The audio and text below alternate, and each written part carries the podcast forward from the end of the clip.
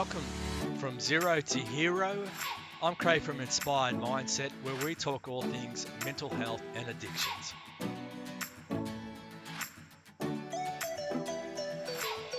And welcome to another episode of Zero to Hero.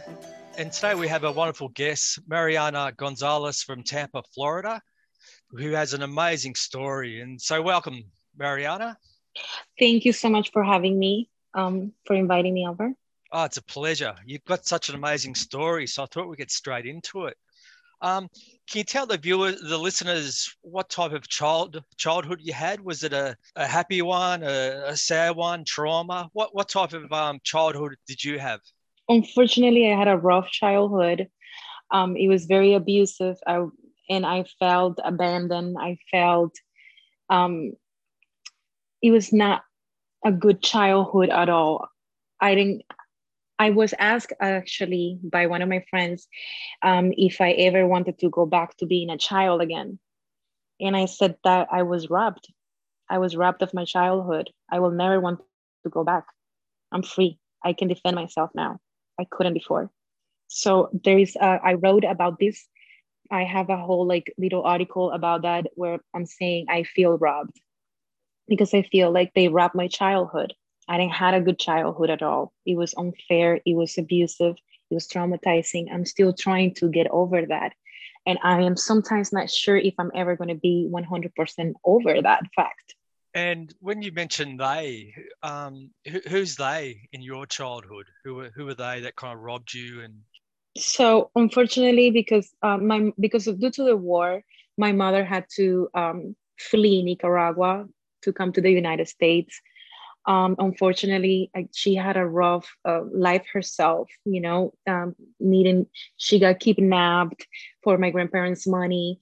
Um, you know what they did to us was not fair at all. So they had to leave. She had to leave me. It's not like she wanted to just leave her daughters you know it's me and my sister. She's um, 18 months younger than me. So at that time i was four and my sister was two and she had to leave um, she was already kidnapped and beat up and raped and for you know the last money that my grandparents had. And then they both died. Um, my grandfather couldn't deal with it anymore and he just ended up um, depressed and dying from you know from cancer. So was my grandmother and she couldn't take that anymore. She's she had to go. And leaving us you know is when things happened. Um, unfortunately uh, there was a, a, program called Pro Family that was going to take us. It's like, you know, uh, child service. If you're neglecting those children, they are going to be taken away from you. Um, and so when that happened, one of uh, her sisters um, and her husband decided to take us in so the government doesn't take us. And that's when the most uh, awful part of my childhood happened from nine until I was 12. I was uh, torture physically, mentally, and sexually. Um, and I was beating up brutally. Like I will bleed. There, you know, it will be days where I can, you know, I was sore, couldn't get up. Um, and this person is free, and that always bothers me because there is nothing that I could do even right now.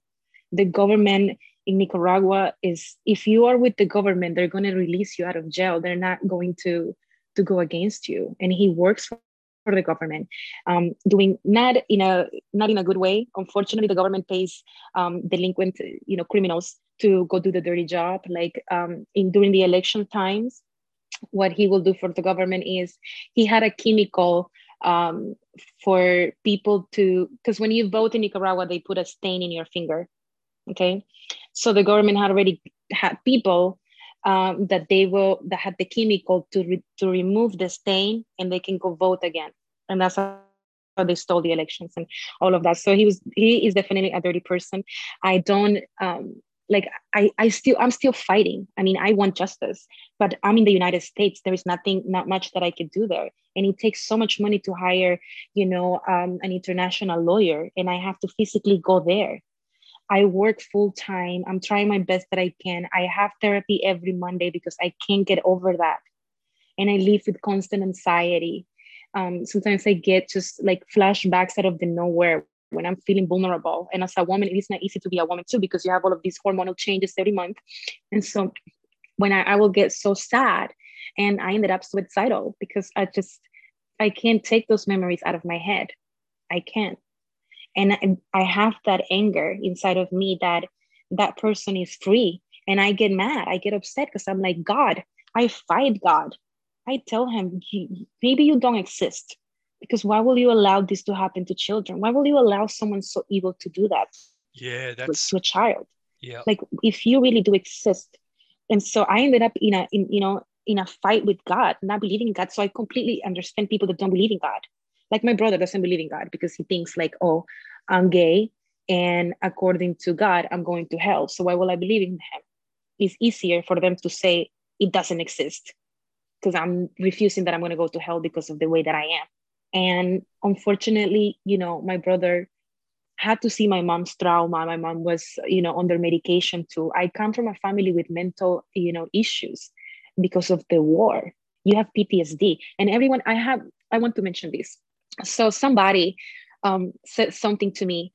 Uh, i mentioned that i have ptsd and they said what? Why do you have ptsd have you been to the war? You don't need to go to the war in order to have ptsd you know once the trauma especially for how long that happened that happened from 9 until 12 that was the worst part.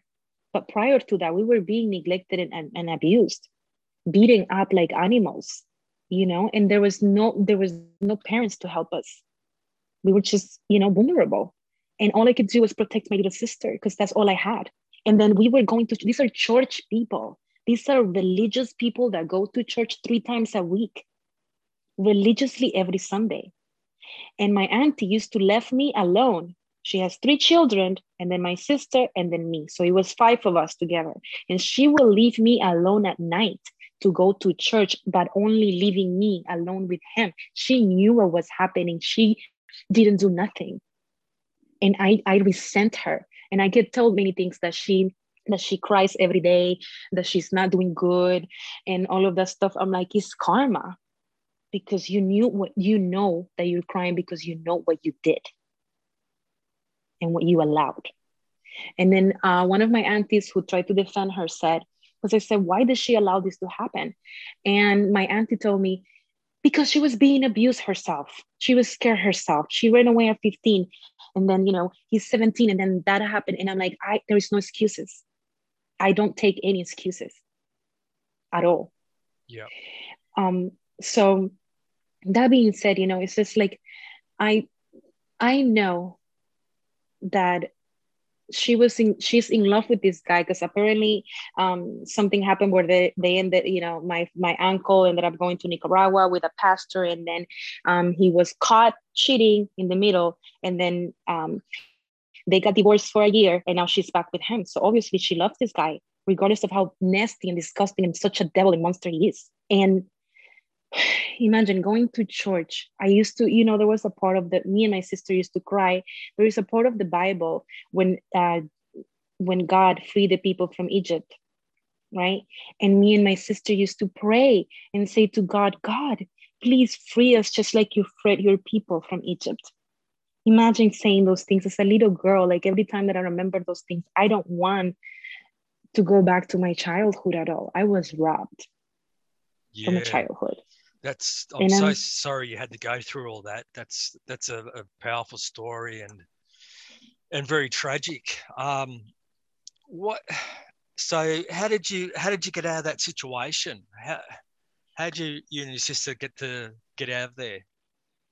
So finally, so my mom left when I was four, my sister too, like I mentioned earlier. And what happens is she did came here illegally, but because this was back in the Ronald Reagan days, um, so he ended up helping um, the government to fight the people. So after you know they won the war, the government lost the war, and the new government that's here right now is the one that won back in the day. Um, so basically, Ronald Reagan passed a law saying that everyone who um, was here illegally and was affected by the war in Nicaragua is allowed to bring their spouses and children here and get their citizenship if they could prove that they had been paying taxes, they had no record. Um, and then my mom and my family was able to prove, prove that. and they gave us they gave her the citizenship. So she came and i met her again at 12 she came for my birthday. And i told her what happened. But unfortunately my mom was not mentally stable back in the day. She was on medication. Right now she's not on, on under medication but um, one of the resentment too that i had towards her and i had to forgive her was because the whole time that that was happening um, he will listen to the phone call and tell me if you say something karina which is my little sister will pay the consequences. I hate that word with all my heart.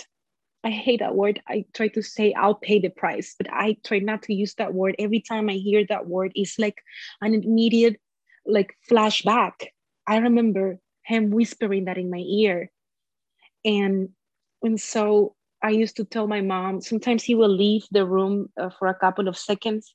And I will tell my mom, I have something to tell you, but I can tell you right now because he's coming. And my mother, she knew she couldn't do anything about it. And so she went into ignoring that. So when I met her at 12, um, right before she was leaving, I told her, oh, she, I was so, you know, so happy, so excited that I forgot about all of that at that moment. And finally, she tells me, she's with me alone and she finally she tells me what is that that you always wanted to tell me and you said that you couldn't tell me? And i tell her what happened. And all she did was yell at this guy and said don't you ever touch my daughters ever again. And like then she left us there. And this little girl knew that she was going to end up getting a beat up to the point of death i picked up a suitcase that she brought me with clothing and i went to the bus station without money like I could have gotten kidnapped right away. I could have been like dead, you know? Like this this could have gone horrible. So finally they call her and tell her, um, she, your daughter is refusing to come back inside of the house. And she just left with the suitcase and she's at the bus stop. They had to come get me and tell me she's on the way back. And then she came back and I told her, if you leave us here, I'm gonna die. You don't know him. I do. And, you know, also, we lived right next to a cemetery and he used to send us to throw the garbage at, at 12 at 12 midnight it was a mental torture like he will tell us go the, the, the people are awake at night you guys gotta go and take the garbage out and it was this is the weirdest thing too so he is two do- is one son david and then two daughters, Gabby and Francelis, right? Francelis being the, the the one that he protected the most, the little one. But he will torture David, my sister, and me, not them, not those two little girls. And I just got told he raped the little one, and that that's why she hates him. And so uh, she's become she's uh, um, she's working in a news station in Nicaragua, and I already attacked her. I went into the news station because I got angry at that time. I was like, oh my God, she's getting famous. Now people are going to get to hear my part of the story. And I went and I said, so how does it feel to be the daughter of a rapist um, and knowing it and not doing anything about it? And everyone was like, wow, like what, what just happened? And nobody in my family fought me. Nobody. Only one auntie said, it's not her fault. I'm like, then go with her. And I had to do that. I was I had an episode because I was like, oh, here you are with 50,000 followers and everyone thinking that, you know, that you're this, da, da, da. And she's such an evil little thing too. And so that got me angry because I'm like, you are just the same as your father. And Gabby, she's the only one, she hates them. She doesn't allow him to. She married a doctor, which is the middle one, marry a doctor, and she hates him. She doesn't allow him to see her or to see her babies. And i get to hear all of these things you know because it's it's it's part of the karma. And yeah he was in the streets for the whole last year apparently like broke dead in the streets. Um, and then now she forgave him and went back with him. I will i'm never going to forgive this woman she's not my family. Like in my heart she's not my family. She's not my auntie. She she was supposed to protect me and she didn't. She didn't even protect her own son. So you know? So i have that that anger inside of me that eventually i thought you know what? Maybe god does works in mysterious ways because now she's becoming a little famous. Everyone who gets to hear her is going to get to hear my story. But if she wasn't there to you know working in a new station nobody will know about my story right? So i do have plans. I want to finish publishing my book. I want to i'm i'm going to continue my therapy. I want to invest all the money that i can on my mental health because i know that this is not me. I am a happy person but yes i have those days that i have rainy days where those you know all my hormones and all of those memories are killing me and i can't do anything about it you know? Um but yeah it's something that when my mom came back um she left and, um and i did that. Then she came back and she moved us to another city right esteli. And that was the very first time that i got mental health. And it's a project called project miriam. It's still there. They um, help me forget every weekend. They will have every weekend um, on Sundays a celebration for the kids. So all the kids from the town can come and eat and they will give us candy. It was so sad just to think about that, you know, because it hurts me. Like this is when I talk about it, I'm still so hurt and I feel for those kids. Like when I look, I can't look at kids from Africa or Nicaragua because I just think about like abuse and hunger and you know, and all, all of those awful things that, you know, these poor kids go through. And um, that's my passion for having my own foundation came because of that. Um, so Project Miriam gave us free psychology. Um, they will have activities every weekend for us to attend. And I get to meet other children that the same thing happened to them. And we got to just forget about it for a little bit, you know? Um, so I did call them. I'm in contact with them. I told them my story and I told them that eventually I do want to do something with them. And I want to, it's, it's, it's, my passion came from that. They were the first ones to help me mentally. And I remember that the psychologist um, had me drawing on a piece of paper. She was like, draw me something here. And I remember vivid what I draw. I, I draw a little girl in this big tree and I was under the tree and I could see the sun, little birds. And um, I shaped the, the birds like M's. Like I have that picture in my head, like vivid, you know? And then um, she was like, oh, wow. She was like, you know what I like about you? You're focusing on on the positive. You're focusing in the future. You're not, you're, you're looking at this like you're you're under a tree you're looking for protection or like you're looking at a beautiful water view in the sun like you're focusing on not what happened to you and i'm proud of you and i just remember that like you know so like these at a young age when you went through all that trauma and that abuse you you started really focusing on positives and you you weren't yeah yeah awesome awesome and yeah and and I still do. I have to fight it back because it's a constant fight, you know. Yeah. What anxiety comes to you and fears and it's a constant fight. Got to the USA with your mum and your and your sister. How, how was the rest of your teenage years? There have been so much anger and stress and anxiety, I'd imagine. How'd you how'd you cope when you got to the to the USA? Well, I was actually super happy because this was my dream to get out of there. It, everyone's dream is to come to the United States. And my dream was just to be with my mom. Like I, I kept praying and asking God, just take me with my mom. And I'm never to ask you for anything else. And unfortunately, things didn't went well here too because she had PTSD. She was under medication. Her husband was not a good person, unfortunately.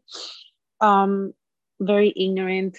Um, and you know he ended up being a, becoming abusive um, to the point that it ended up really bad um, and basically uh, we came here at 14 we came to seminole florida and um, i went to pinellas park middle school for a little while and basically the things the house situation wasn't good at all it wasn't good at all and at some point uh, my mother was thinking of giving up on us. And I just remember that we had counselors coming into the house. Um, and my uncle, Uncle Alan, which is one of the oldest ones, um, he said to my mom, "You are going to give me your daughter, and you're going to send. You're going to give me my. You're going to give me Mariana, and you're going to send Karina to Orlando to Nelly." Um, and my uncle had to fight her because she was like, no, no, no, I'm not gonna give you my daughter. No, she's gonna go to a home. Like, you know, it was, it was, she was not in a good shape at all either. And so we, I ended up going to North Carolina to my uncle Alan's house. He's very successful. Um, and he has a construction company, you know, um, he has his own story as well. But unfortunately, you know, like all our family has had a rough life, you know. Um, so then after that, I was so upset at him because he has a daughter in Nicaragua. That she's here now, right? But at that moment, apparently, she, um, the reason why he never brought her here is because he was not his daughter. Blah blah blah blah blah. So I remember going. He has he tells me, he has always told me that I'm his daughter and asked me to call him dad. Um, and so I used to call him Tio Daddy, which Tio means uncle, and then Daddy, right? So I would be like Tio Daddy, you know, because that was my father figure.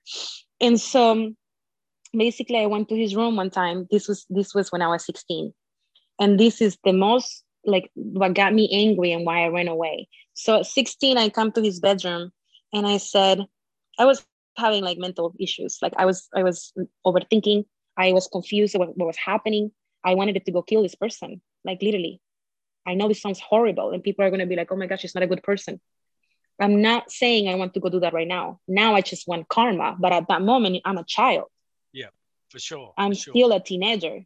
I'm still a teenager. Yeah. And going through hormonal changes. And, you know, so at that moment, I go to his bedroom and I tell him, so what will you do if he does this to her? What will you do if he does, if he will rape your daughter? Anielka is her name. So I was like, what will you do if he rapes Anielka? And then he says to me, I will kill him. You know what I did? I got so angry. I didn't say nothing back. Like I didn't say nothing back. I left and I went to my room and I said, then you're not my father. Because why why haven't you killed him for me then? You know? And so, and that's at 16. So then I get upset, then I'm crying. And then I turn to my auntie, Jadira, and I tell her was she's like what's happening and i'm sitting in the stairs right it was a two floor house and i'm sitting in the stairs and i'm telling her i'm not doing good i'm like i'm not doing good right now. I'm angry. I'm sad. I'm disgusted. And i always had anemia because i had stomach issue. Like and i, I until today i have stomach issues because i get so nauseous you know? Like sometimes i don't eat at all. Like i just can't. Like my stomach is hungry but my mouth doesn't want it nothing. Like i don't want to open my mouth at all. I don't want to talk sometimes. So I tell her that I'm not doing okay. And I tell her what happened. And I ended up in a mental hospital that night because she told me, that's okay. He did it to me when I was 13 and I'm okay. And I'm like, I flip out. I was like, if they didn't do nothing for you, they're not going to do nothing for me. And she's the youngest one in the family. And she has her own story too. Like you know it, this goes deep that's why i'm trying to write a book and like explain everyone where i came from like what happened to me shouldn't have happened to nobody. And i just want like everyone out there to know that yes somebody damaged you emotionally but they don't have to own you for the rest of the life of their life. You have to fight. Yeah. but she tells me this and she tells me this and, and she tells it to me so calm. Like she was so calm. She was so like and she felt it for me but she was like that's okay. And i was like no it's not just like that happened that happened to me at 13 too. And i just flipped out. I flipped out like my blood rushing to my brain and i started like just going crazy. And so they ended up calling the ambulance and putting me in a mental hospital. Um, and i was there for two weeks. They undressed me completely. They literally undressed me and they saw all my scars. And they said she was abused mentally, physically, and sexually. And I have proof of that. Yeah. And I was 16. Where did it happen? So nobody can deny that. Where did that happen?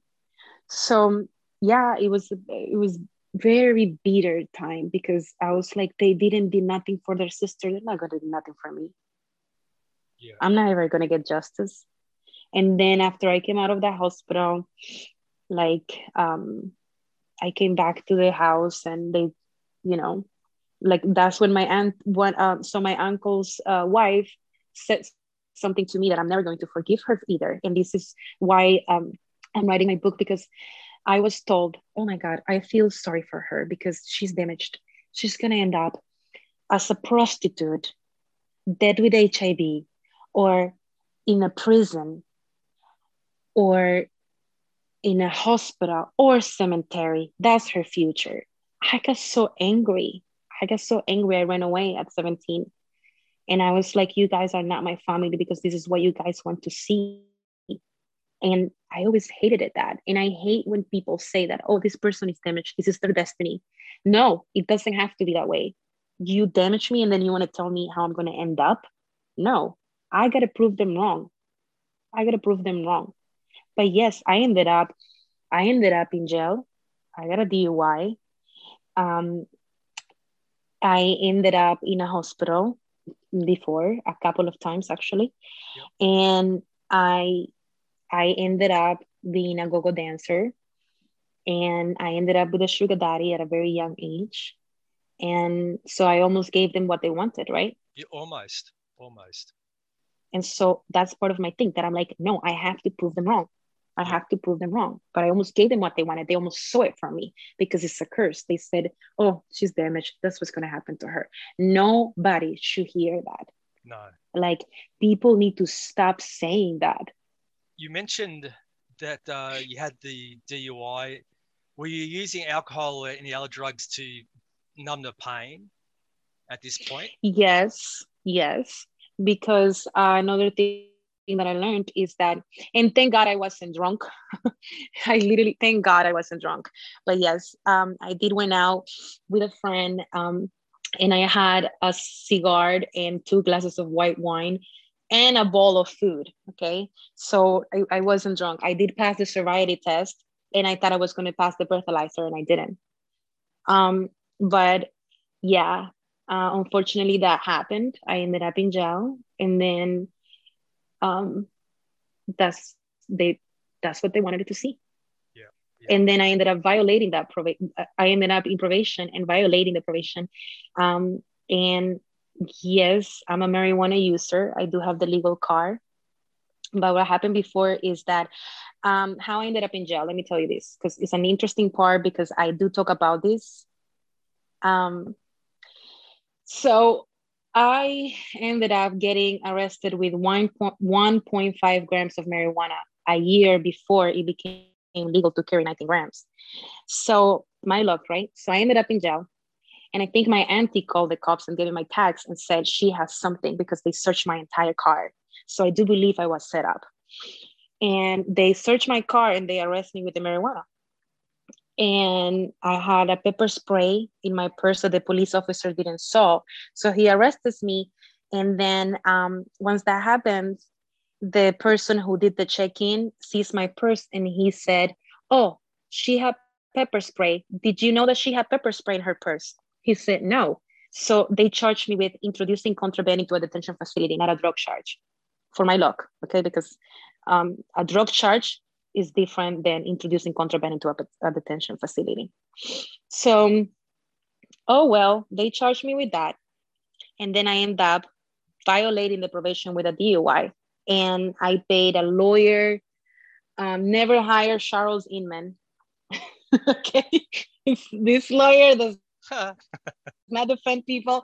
I've learned that the hard way.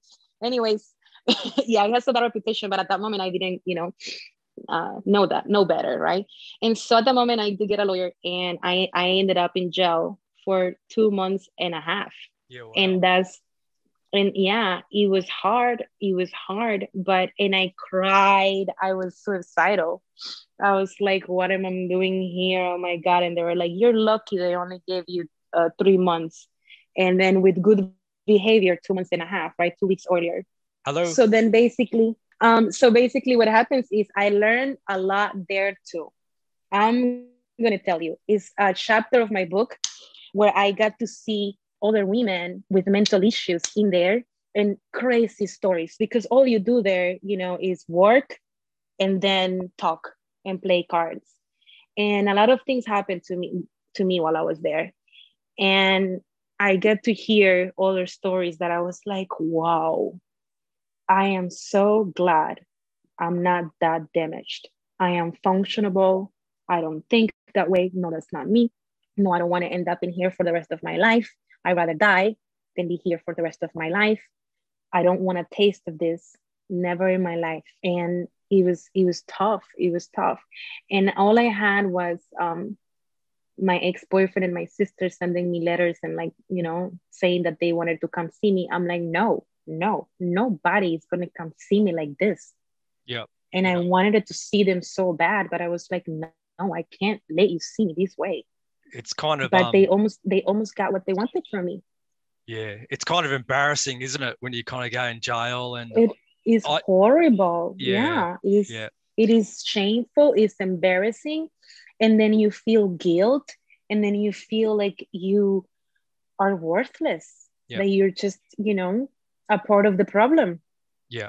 I remember You know? when I was in jail for a short time and I didn't want my kids to come and see me. They were like 18, 19, I think. But um, yeah, just all those feelings that you mentioned. Yeah, it's just you feel worthless, you're embarrassed. But it's a good way. Um, how, did you, how you, did, how was your mindset when you were coming, going through there? Did you decide to make some serious changes in your life or what, what happened when you're in there with your mindset? so definitely i'm going to go back to saying this to you. Um things i do believe that things do happen for a reason sometimes and i think i needed to see that because i don't ever ever ever want to end up like that. I mean um i have ptsd from that too you know? And uh, um, there was a mental issue that was happening while i was in there too. So you know how like the prison guards have like the keys and and the key change and they're walking and you hear them. So i keep hearing in nicaragua when he was abusing us he always carry a key change in his um in his pocket. A huge i don't know i don't know why this guy has so many keys. Like that's another question. It was like a whole bunch of keys. So i'm guessing he had to have been doing other stuff i'm telling you he was working for the government. Um so he will ride a bicycle and I could hear him coming. Anytime that he was coming, the keys, the keys. Oh, hear the keys. And then I start acting like I was working on something, like I was doing something, so that he wouldn't think that I was just not doing nothing. Because I, I fear him so I fear him so much at that moment, you know. Um, so every time I was sleeping and the prison guard was coming with the I prison, the jail guard. the jail guard was coming with the keys. I kept that flashback kept coming in my head and then i wrote on the you know i wrote on the door. These two shall pass. And i used to stare at it when they will come up and down. And yes it is true. Where you meet god is in prison. I don't know why. We, we shouldn't be that way you know? But yeah there were you know people that were in horrible situations. I got to hear too much. But i i think that i that needed to happen to me so that i can be careful and not Yeah. end up like they wanted it me there forever you know Yeah, yeah. So you um So- you would have got mentally tougher and strong going through that experience. How, what happened when you got released? How, how did you integrate back into your life and how did you kind of deal with your mental health and still dealing with the trauma from your childhood? Because I imagine that would have built up even more during this period. It did because i'm telling you while i was there the whole kid change thing was you know um was triggering. But i think i was just happy that it didn't get worse. And i do believe in god still. I do fight him sometimes that i'm like oh why are you doing this to me? Like or sometimes i'm having like an anxiety attack and i'm like please take these away from me. Please take these away from me. Or take this pain as a sacrifice so that um that other children that do not deserve it don't have to go through this stuff you know and it just it, it i just claim him i do believe in him but it's hard i understand why people don't believe in him so i think that what has helped me is keeping hopes because there there were many miracles i mean i had a gun in my head before by the way Oh, in North wow. Carolina. uh, buying marijuana from a college kid. You know, we were. I'm telling you, I was not in a good path, and I, it's it's easy for everyone to go down that route. Yep. Because Yep. you're angry, and then you don't know better. You know, Mhm. like I was like, I hate to say this word, but I was like a little animal. you know, like Yeah, I didn't know better. You know, I didn't know better, and that's what happens to teenagers. See what happened to my brother. Like I knew that he was angry about something. I just knew it because these things are not free. You have to go through pain in order to become angry. You don't just, you know, born angry or born a psychopath. You're not. You're born healthy. Unless something your mom did drugs and did something genetically happen, then yeah. But if you're born like healthy baby, um, there is no reason why to, you know, for you to end up that way. I don't know. I just think that you are you are made. You are not born that way. You're made. Yeah. It's like You our we were born with a clean slate, and then our environment and our experiences kind of taint all that, um, taint the born, um, taint it with with um, anger and hate with all our experiences. So I totally agree with you there. Yeah. So um, to finish answering the question, yes, it has helped me that I still believe in God. I still believe in angels. I've seen so many things. I've seen weird things. I've already guessed at weird things. Uh, sometimes, like when I can't explain something, I tell my mom, "Oh, I just think I have psychic abilities," but I know that it's not psychic abilities. I know it's just the fact that at a, such a young age, I had to be aware of my surroundings. I have to be looking out for my sister. I have to like figure out what's going to happen next. Yep. And um, yeah, getting out of there, getting out of there took months. Like took months for me to like feel. I got out very skinny because I was like burning calories playing, you know, basketball. Um, it a lot of stuff happened. That's a whole chapter of my book when I was there because I'm never gonna forget that. And I can tell you some crazy stories from there. And it was just, you know, I I made it to become a trustee within two weeks because I, you know, it will be short time, two Yeah. weeks, you know. So I became a trustee and you know, I got fired in jail. Good work. Don't get fired. it was like a crazy story. I was laughing at the next day because I was like, oh my God.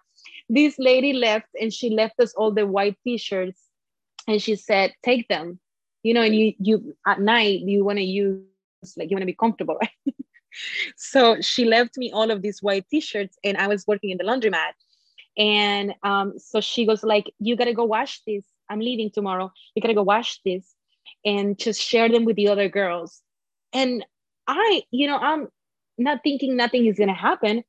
And they give us a bag when you work in the laundromat. they give us a bag for you to take your uh, clothing and wash them, and you know you can go do it every day.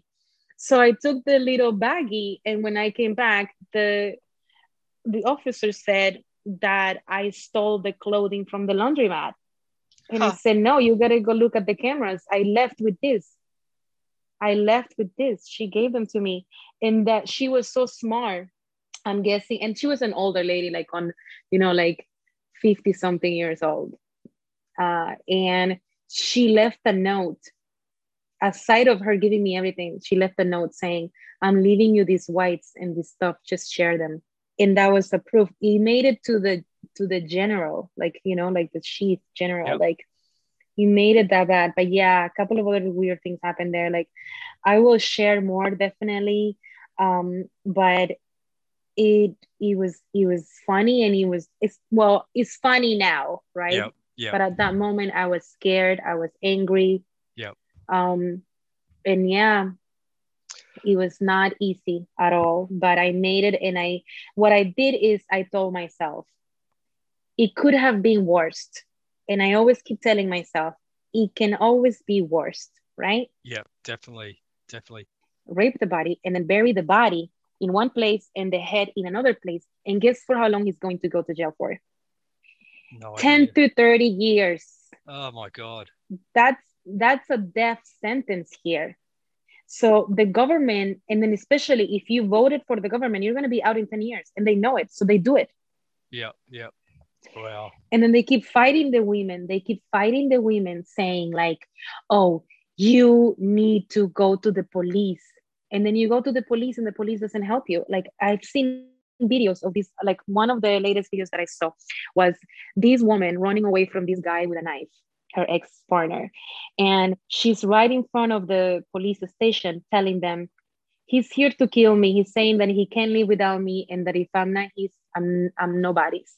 So he's here. You guys tell us to come here, right? So that you guys can help us. Help me.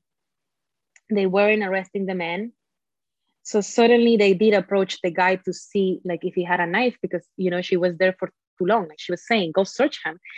And so the guy uh, started attacking the police officers and killed one with a knife, like right in front. And he got all caught up on camera and everything. And so at the end of the day, it's a culture issue. Yeah. I am ashamed of all the men who behave like a macho. I don't like none of those things. Like I don't, I condemned every man that, you know, raises a hand towards a woman that doesn't yep. deserve it, especially. Yeah. You know, because I I do acknowledge there is bad women, you know, out there. Like I get it, but no, like most of these women are just they have no choice. Yeah. Um, there is no jobs in Nicaragua. They have to leave from the man. Like they feel i've heard so many stories where they're like i can't leave him because i have two children. How am i going to support this? Yeah. So they rather take the pain yeah, and the sure. abuse. Yeah. You know? And that's even here in australia. Like it's probably the same as in america but not to the extent that it'd be in your home home country like where there's not really welfare or other services that can support abused women. So yeah it'd be um is yeah. And you know again all we could do is just try to tell these people like you know you're not damaged. Um it's not your fault. You gotta seek help and you gotta run. But Yeah. again it's hard. It's easy to it's easy to say it right? Yeah. Oh for sure. But yeah. It is hard in reality. You get out of jail. How was how did you how did you integrate back into society or with your family with your mom and your sister and your partner? How was your mental health and what, how did you direct your next part of your life out of jail? Basically yeah. So basically after that all one thing that i do have to be thankful for is the fact that um, i do come from a strong family actually and i do know that my mother is very strong. So i always think of my mother and i'm like she's strong. She has gone through worse than this you know? So you got to be strong. And so basically i try to focus on the positive part of everything. Like i was telling myself could have been nine months but it was only three months because guess what? You do you did not have any record before. So it could have been worse. So what i tell myself is it can always be worse and that helps me because I know it can be worse. I have met, or in along um, the time, I have met so many people with mental issues, and I got to talk with, you know, a lot of different families and things that I was so upset about. One of the cases um, that I can tell you of is I know these two kids, Sarah and Matthew, and Sarah is very messed up. They're, they're younger than me, okay? And this was, I was helping a friend babysit the kids at some point. Um, they were going through uh, divorce they were adopted and basically what happens is is that sarah and matthew are brothers and their mother was just um I, i hate to i try to find words you know to not insult people but they were like drug addicts um she was not a, in a good shape at all and she had four children. And so the grandfather was raping Sarah. And then um, Sarah um, was only, what was 10 and 12? No, they got them at eight and nine. Yeah, something like that. She was just a little girl. So when this was happening, I'm guessing she was like around seven, eight years old. And what was happening was that the grandfather was raping Sarah. And then the the reason why she ended up calling the cops was because she couldn't take to see Matthew, her little brother, go through pain anymore. um, the boyfriend, her mother's boyfriend, was um, smoking cigarettes and he, he will turn off the cigarette on his skin. And so Matthew is such a gorgeous kid. I swear, he's so smart. He's such a like he looks like a mini Tarzan, you know. But he's damaged mentally because the mom was taking him to the uh, doctor saying that he had issues so that she can get drugs for her. You get it? Have you ever heard that case? That's horrible. Yeah. Um, he was completely normal. And then they said that she kept insisting to the doctors and telling them he has schizophrenia, he has these issues so that she can get the drugs. Yeah, wow. And at some point, she made them do a surgery, a brain surgery. And Sarah said that after the surgery, Matthew changed, that he was not her. He said, He's not my brother. They gave me someone else. And Matthew is messed up. Like when I looked at Matthew and Sarah, I was like, Holy crap. Yeah. Excuse my mouth. I was like, oh my God. Yeah, that's that's an amazing it could have been story. Worse. Yeah. So um in yeah, and, and I got to help them out, but was, there were times that um one of the sto- the crazy stories was that the neighbor right in front of the house um is an older lady and, and she has mental issues herself um, she lives by herself and she used to let him she used to pay him to come and, and do work inside the house like handyman work or like you know to cut the grass or whatever. And then um, he was sexually frustrated um, and basically the parents told me that that night she did something to him and sexually and then she threatening him um, didn't give him the money. Like it was something in the messages where she kept giving him money, okay, giving him twenty dollars, then he will go buy cigarettes. And this is only to a twenty-year-old kid right now. Okay, I was taking care of them about two years ago, and so basically, um, somehow he ends up getting angry and picked up a knife and was about to go kill that old lady. And they had to call the cops. And then I got to hear the whole thing. I was like, holy shoot. Because he's damaged. Yep. He's yep. like, I don't care anymore. I will kill you. Well, but this is a attempted murder case mm-hmm. because mm-hmm. regardless, you pull up a knife on this lady, you know? So when I, I try to think about those things, it can always be worse. So I try to be thankful for what I have right now yep. and that I'm still conscious enough to function. I have a full-time job.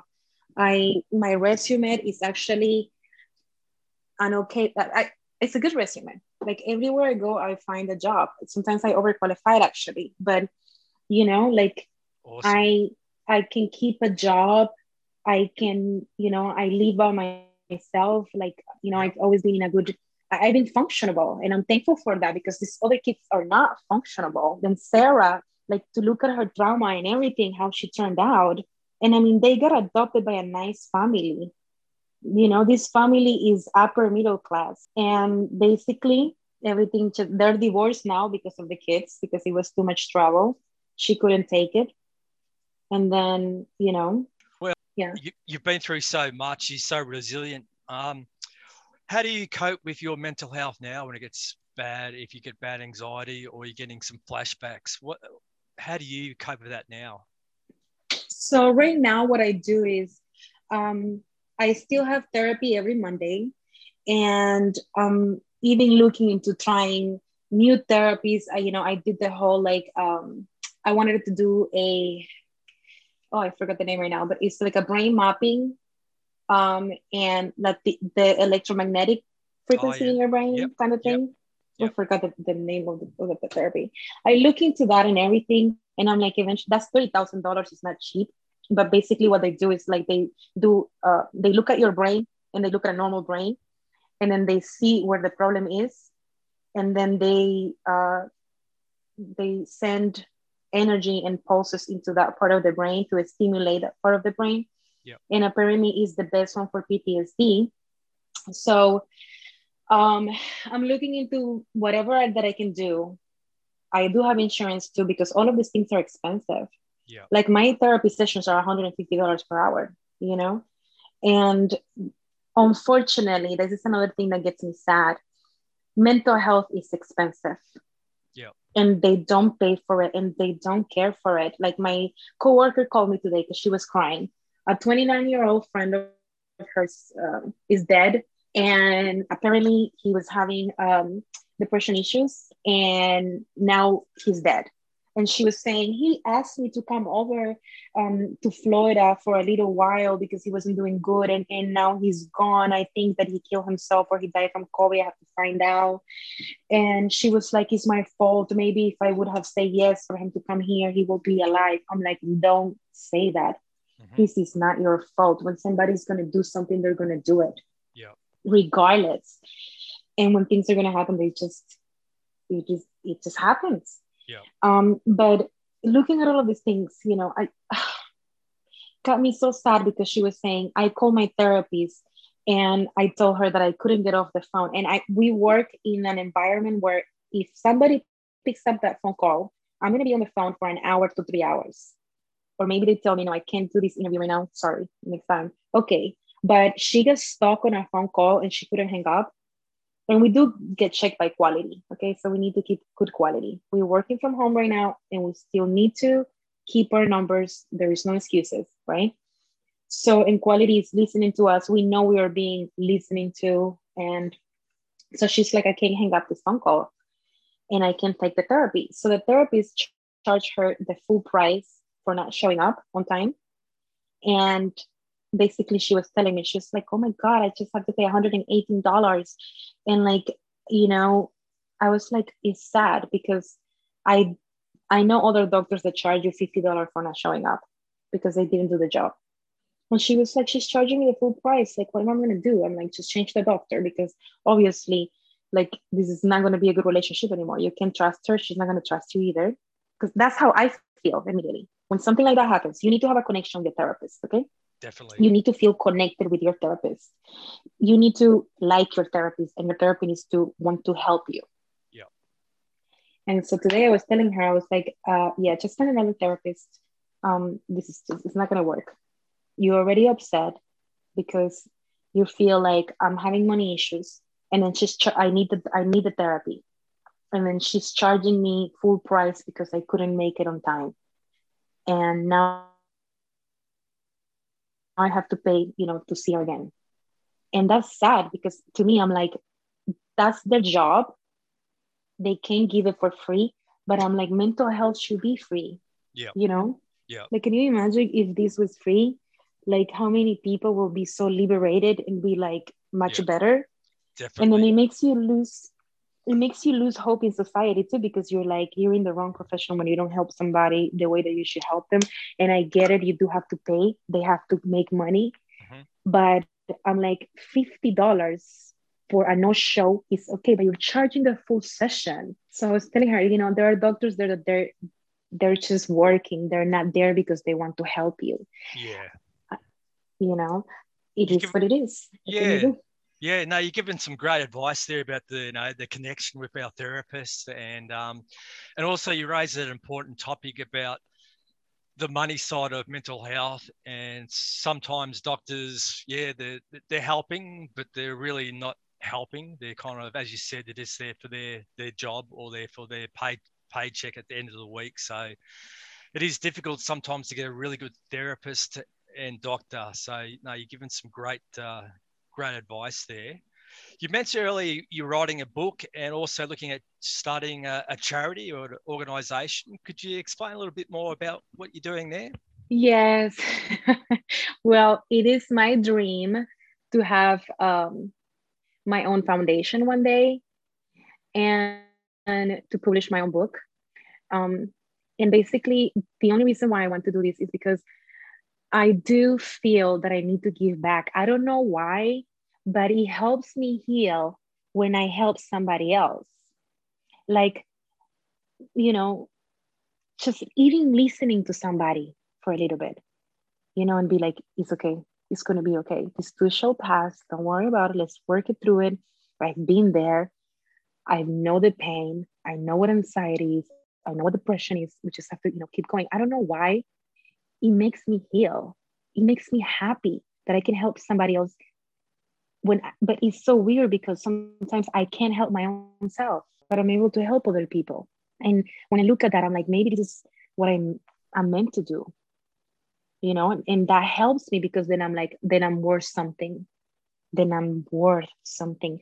And I keep telling myself, this pain will not be in vain over and over again. This pain will not be in vain because if I get quiet, if I don't do nothing about it, if I don't fight, then I just went through pain for nothing.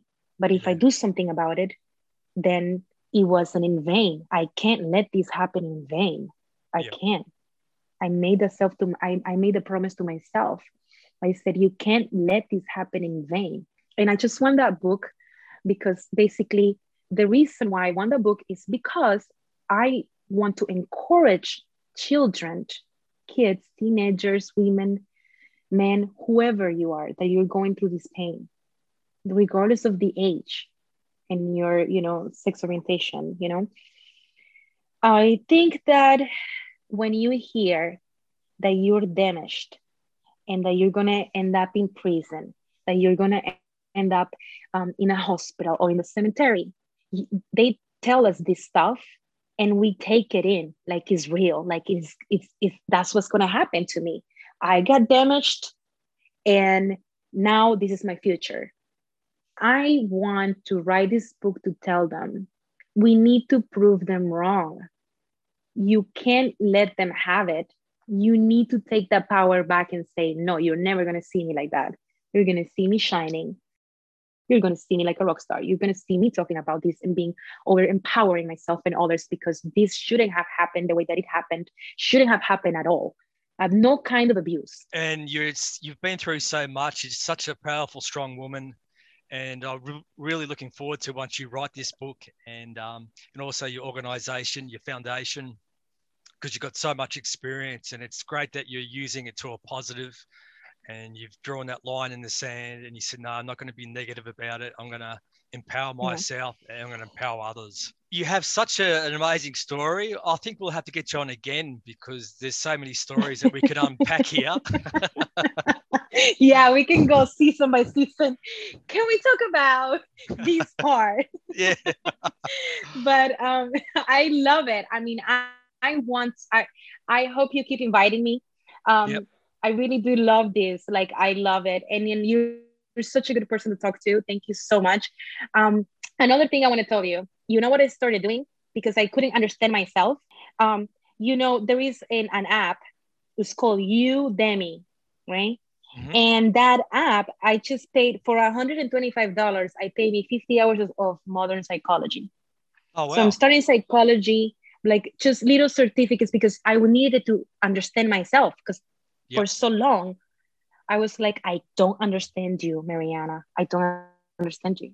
When i would look at myself in the mirror too a lot and just stare at it you know like being like what happened? Why? And why? So finally you know i always wanted to become a lawyer or a doctor or a private investigator. These are the three things that i love the most. And so i was sad when I learned that I can become a private investigator because part of me, I think I was just trying to do that because I wanted to get back to people in Nicaragua, you know, to gave them very well and be like, boom. All right. But um, I have to laugh about these things, you know, I have to. Yeah. But um, yeah, basically, I learned and they said um, the things you can have uh, mental health issues in order to become a private investigator. And I cried that night. I was so angry I was so angry. I was like, why? Mm. And then I get to see the damage myself, you know, because yep. you're like, look what you did to me. You ruined my career too, you know. That's mm. in my head. That's what I thought, right? At that yep. moment. And then I was so upset. And then I was like, becoming a doctor is super expensive. I don't have the money for it. My family does not. so I'm like, this is not gonna be, you know, I don't have any scholarship. I'm like, I can't do this. Um, and so I got sad and I was like, what else can I do? was like becoming a lawyer. Oh my God, it's such a tough time. Like, you know, like am I gonna have the money and I'm gonna make it?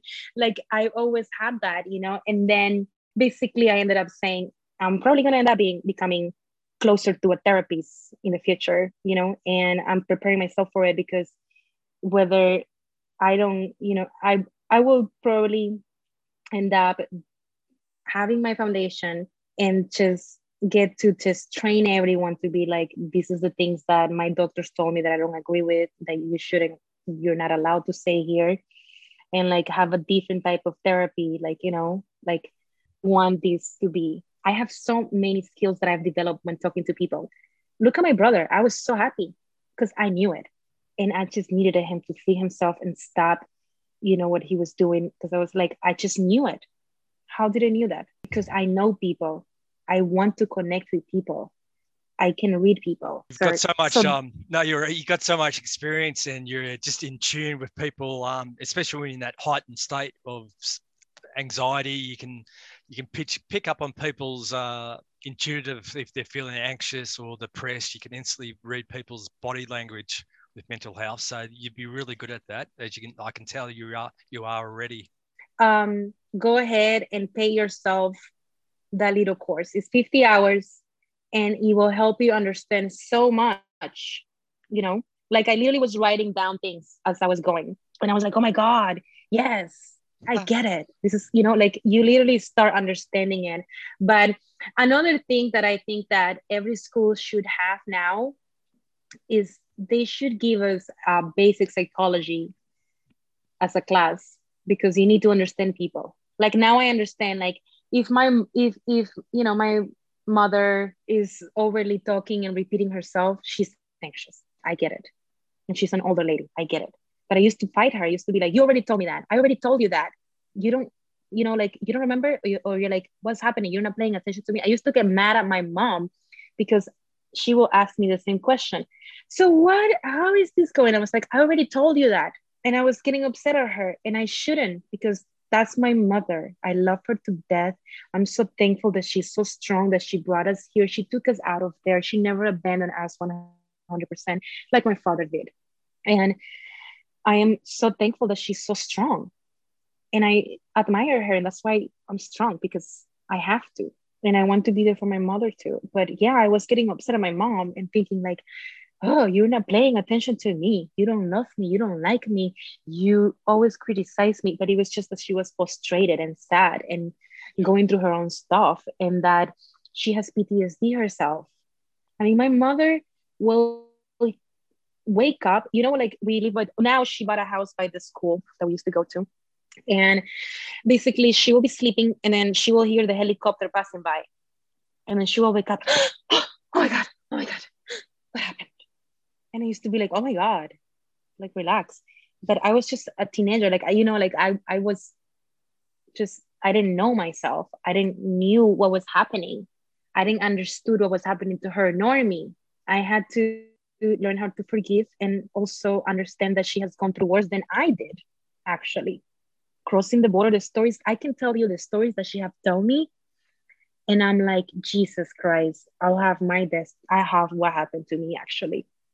You know, and there was a psychology, there was a psychology uh, video that I watched before, but it was this doctor who who had a group of people and he told them write your problem right now in a piece of paper and, and throw it in this basket and write your problem right now and if you want to exchange it for somebody else's problem drop it in this basket move it around and then pick somebody else's problem and so he made everyone do that and everyone grabbed the piece of paper read the problem and he says, Do you want to keep your own problem or do you want to keep the problem, somebody else's problem right now? If you do, keep it. If you don't, drop it back in the basket. Guess what happened? Everyone dropped the piece of paper back into the basket and they said, I'd rather have my own problem. Yeah. so yeah so i rather have this is one of the things that i think about i'm like i'd rather have my own problem than what happened to my mother and that's why i love her i i'm you know i'm today was an example where um, I was texting with her, everything was fine. And suddenly she's not texting me back. Uh, and then I call her and I can see because you know she's so cute. She has like I read, you know, like the iPhone yeah. red. and Yep. delivered. So I'm so used to like I know when you read it, I know when you didn't. so I see her that she hasn't read them, and I'm like, what's happening? So I call her, and the phone is off.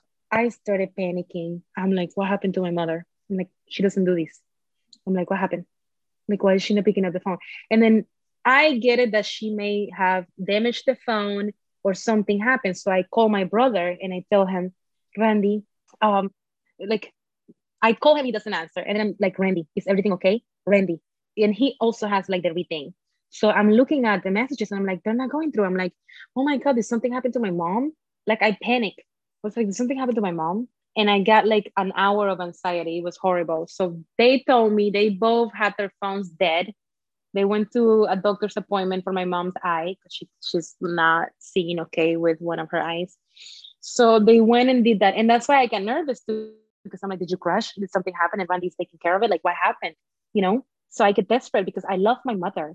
I love her and I know what she have, you know, gone through. And I don't want to lose her yet because there is so much time that we need to get back to. You have such an amazing story there, Mariana.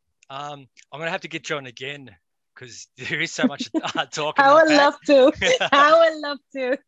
And, So and again, again, I am trying to start my own YouTube channel, but I just haven't like I, I've been working from home and you know it's 40, 60 hours a week and then like trying to keep up with my health and everything. So eventually I will soon Well, because I'm I'm let us know when you um get it up and we can paste the uh, post the um the link for your YouTube channel so others can uh, see what you're doing.